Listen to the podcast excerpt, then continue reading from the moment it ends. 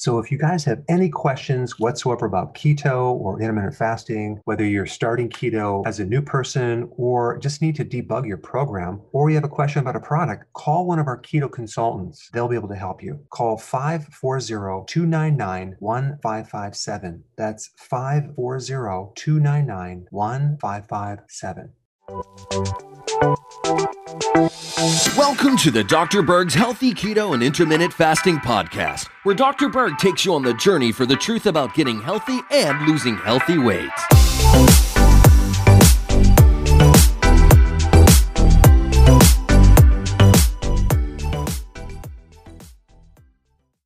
So this video is primarily for diabetics, especially type 2.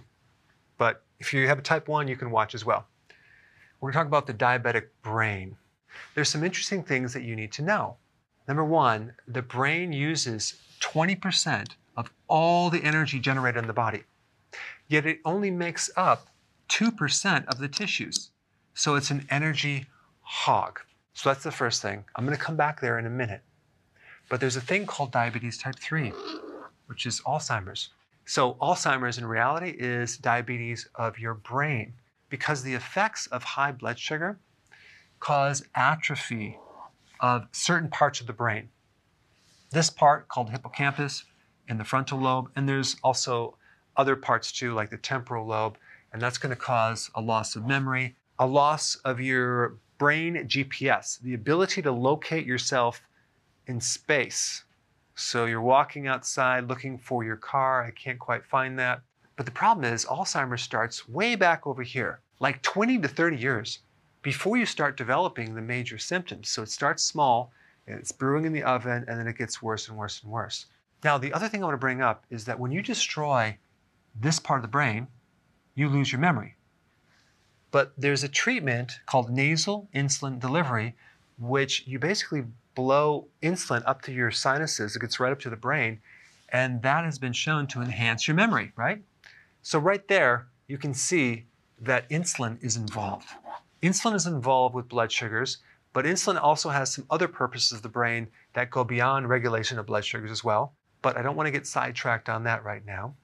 Another interesting point is a healthy brain has four times as much insulin and 10 times as many insulin receptors, which means that when you have diabetes, obviously you have an insulin deficiency, as in insulin resistance, okay? However, they still haven't figured out where this is. Is it in the blood-brain barrier? Is it in certain parts of the brain? They don't. There's a lot of unknowns uh, with this. But all we know is that we need the right amount of insulin in the brain for it to work correctly. The other very interesting thing about the brain is that it does not store glycogen like your liver does and your muscles do. So it doesn't have a glycogen reserve. Glycogen is the storage of glucose. Okay? So it doesn't store glycogen, it's dependent on glucose from your blood. Now, the glucose in your blood could be coming from glycogen in other parts of your body, but the point is we don't have this glycogen reserve like the muscles do, which the muscles can grab glycogen really fast. Your brain can't. It's totally dependent on what's happening with glucose. Okay, let me take it one step further. Your fat breaks down into fatty acids, which can be used for fuel, except the brain. The brain can't use fatty acids. And guess what? 60% of that fat turns into fatty acids. The heart can use this, the muscles can use it, but not the brain. Thank goodness we have the 40% ketones. Your brain can run on ketones. In fact, it loves ketones better than glucose. In fact, if you have glucose and ketones together in your blood, the brain will always pick ketones first over glucose. So ketones can act as an antioxidant in the brain, has anti-inflammatory properties, it increases oxygen and bypass some of the damaged neurons and feed the brain directly. So we have only two fuel choices. We have glucose and we have ketones. So obviously you want to probably run on ketones, right? Well, the problem is you'll never do it unless you bring your carbs down below 50 grams. And the average person in America is consuming almost 300 grams of carbs. Okay, that is the problem. And if we take a diabetic, a lot of times diabetics are consuming even more. That's why they have diabetes. Diabetes is a disease of high blood sugar, so why would you want to add more carbs to this, this problem? So, in order to run your body on ketones, and this is what I'm recommending, you want to get your carbs down at least below 50 grams.